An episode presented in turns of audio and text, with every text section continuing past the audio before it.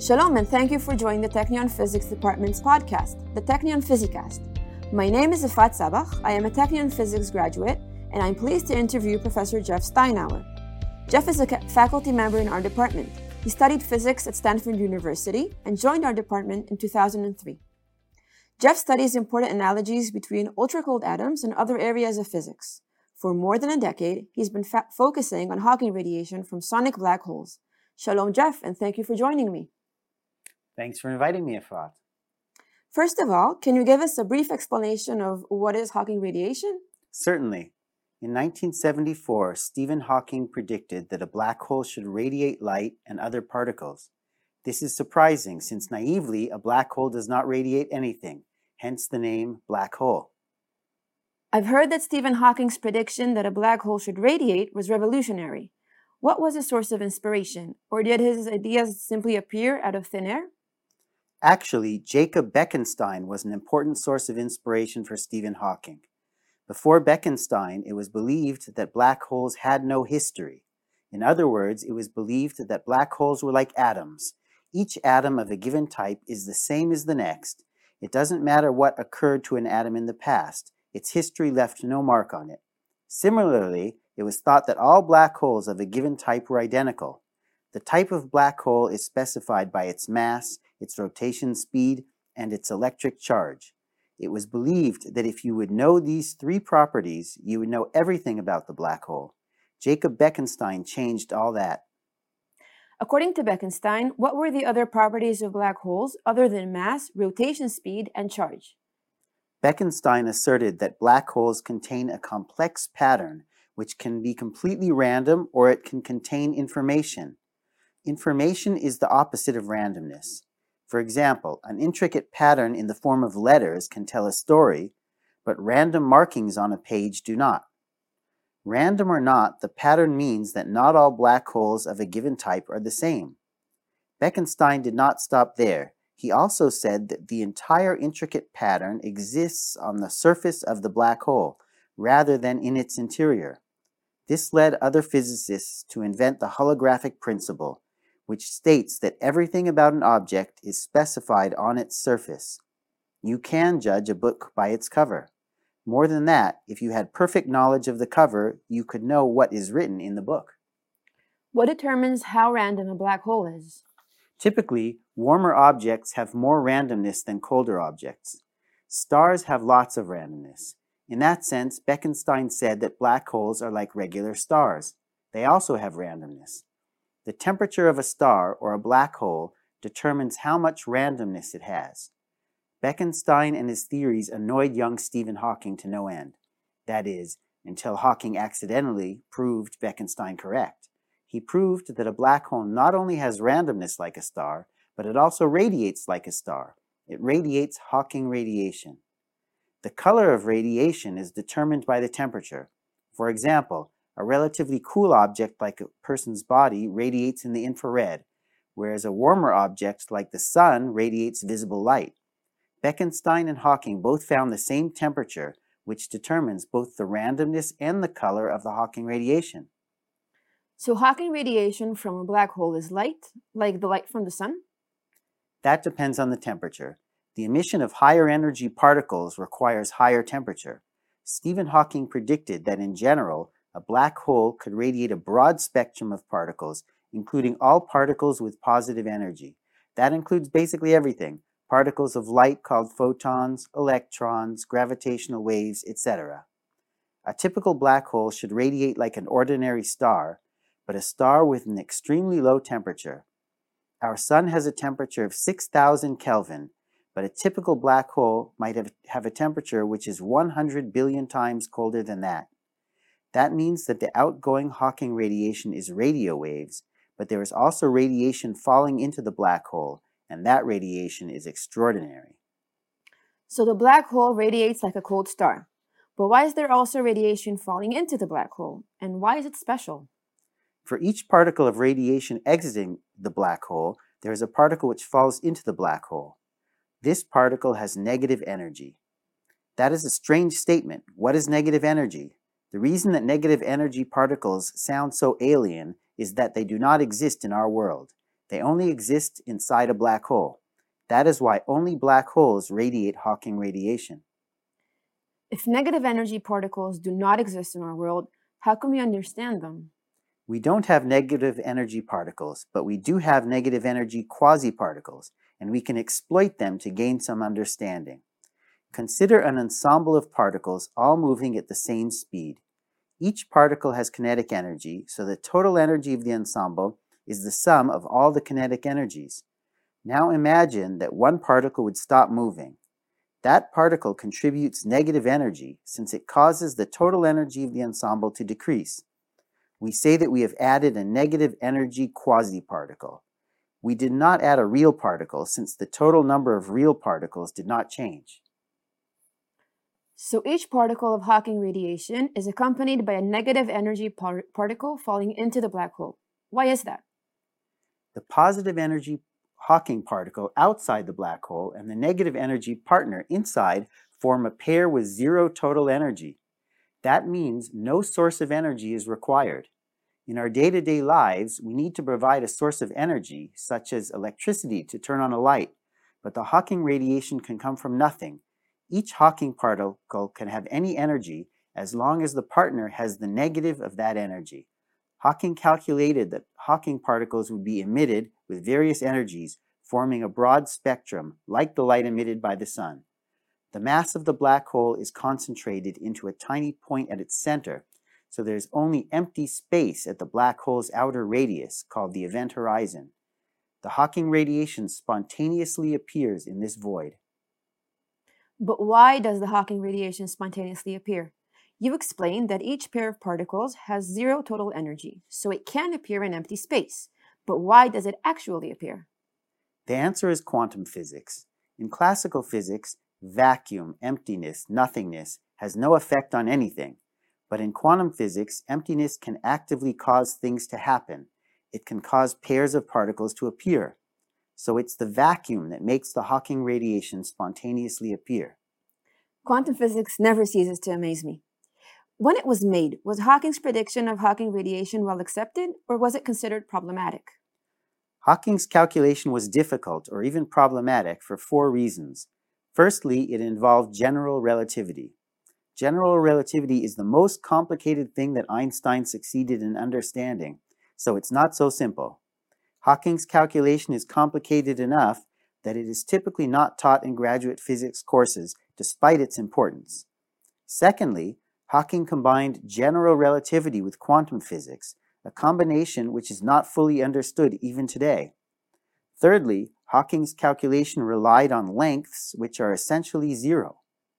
What are zero lengths, and what do they have to do with Hawking radiation? To answer your question, let's consider the concept of escape velocity. Here on Earth, if you would want to throw an object into the air and have it reach deep space, you would need to throw it at eleven kilometers per second. As the object moved away from the Earth, it would continually slow down due to the pull of Earth's gravity and would finally stop when it reached deep space.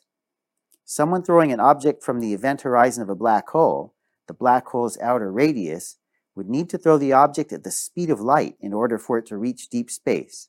In fact, that is the definition of the event horizon. That means that Hawking radiation particles reaching Earth must have been traveling at the speed of light when they were emitted. So the Hawking particles were traveling really fast when they were emitted by the black hole. But what is the connection with zero length? Now we must understand what quantum mechanics says about an object with mass traveling at the speed of light. According to quantum mechanics, particles are also waves. The faster the particle is moving, the shorter its wavelength. A particle with mass which moves at the speed of light has zero wavelength. The Hawking radiation, whether it is massive particles like electrons or massless particles like photons, has zero wavelength at the moment that it is emitted from the event horizon. Why is zero wavelength problematic? Because particles with zero wavelength are beyond our understanding. The laws of physics are thought to apply to length scales as short as the Planck length, which is a billionth of a billionth of a billionth of the size of an atom. Thus, we do not know the laws of physics for the Hawking radiation at the moment that it is emitted with zero wavelength. We do not know whether Hawking's calculation applies to such particles at all. It seems to be a hole in Hawking's reasoning. His calculation predicts that particles will be emitted with zero wavelength, but no one knows whether his calculation applies to particles with zero wavelength. You described three problems with Hawking's calculation, but you said there are four. The fourth difficulty with Hawking's calculation is the issue of back reaction. According to general relativity, every object has gravity and pulls on every other, every other object. Even photons have gravity.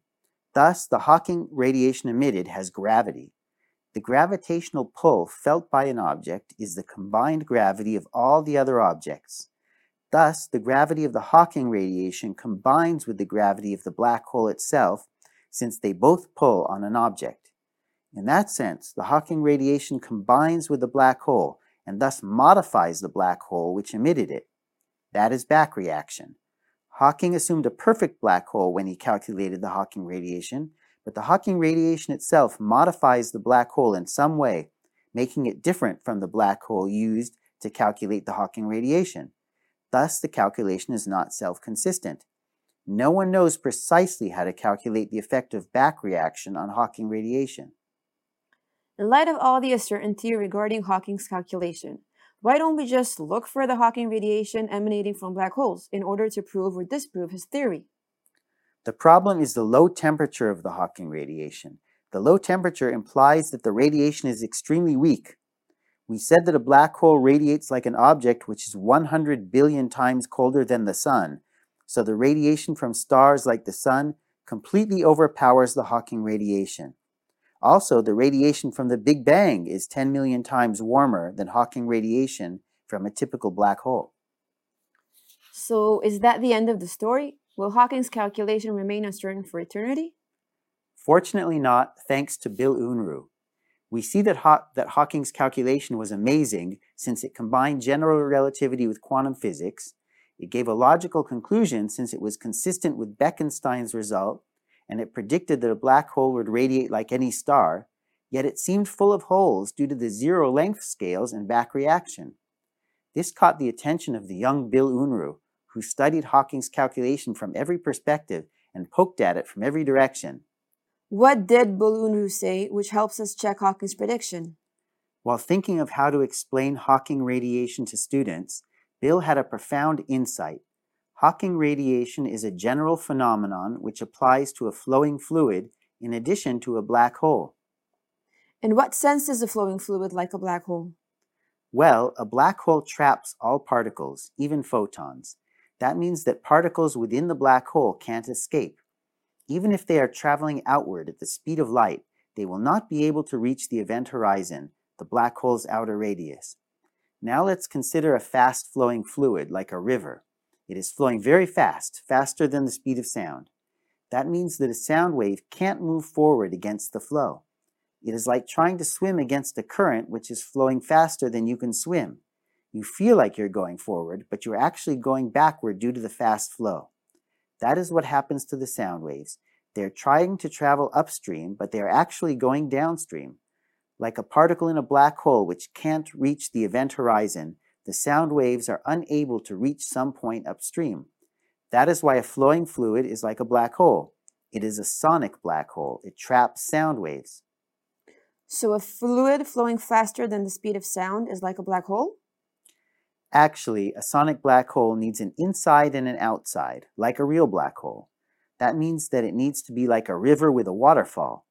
Upstream from the falls, that is, before reaching the falls, the water flows slower than the speed of sound, but after going over the falls, the water flows faster than the speed of sound.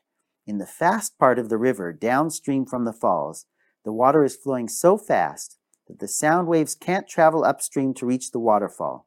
They are trapped in the sonic black hole. Thus, the part of the river after the falls is inside the sonic black hole. In the slow part of the river before the falls, the sound waves can go faster than the flow, so they can move upstream, away from the falls. That is like being outside a black hole. It is possible to escape and to reach deep space. So we see that a flowing fluid with a waterfall is like a black hole. Before the falls, sound waves can still escape upstream, but after going over the falls, there is no way back. You mentioned that for a real black hole, the particles inside have negative energy. Is there something like that for the sonic black hole? Yes, there is. In the part of the river after the falls, the sound waves which are trying to reach the falls but are unable are actually very special because they have negative energy. Let's try to understand that. Due to its motion, the river has kinetic energy. The sound waves are moving in the direction opposite to the flow of the river, so the sound waves decrease the speed of some of the water, and that reduces the total kinetic energy. That means that these sound waves have negative energy. So there are negative energy sound waves inside the black hole and positive energy sound waves outside, just like in a real black hole. Why are the sound waves with negative energy important? Because there can be a pair of sound waves with zero total energy, which is the Hawking radiation for the sonic black hole. The Hawking sound wave travels away from the waterfall outside the sonic black hole, whereas the partner sound wave is trapped inside the sonic black hole and can't reach the waterfall. The total energy of the pair is zero, so no source of energy is required to create the Hawking radiation. This can happen spontaneously, just as Hawking predicted for a real black hole. In the sonic black hole, why do the pairs with zero energy appear spontaneously? Is it quantum physics again? Yes, it is. Hawking's quantum physics calculation also applies to the sonic black hole. So even though Hawking's calculation is problematic in several respects, we can at least check that it works for a sonic black hole in a laboratory experiment.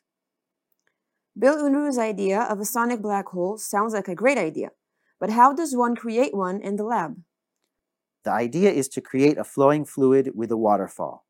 We should then look for the spontaneous appearance of pairs of sound waves, where one member of the pair travels upstream in the part of the fluid before the waterfall, whereas the other member of the pair travels downstream in the section after the waterfall.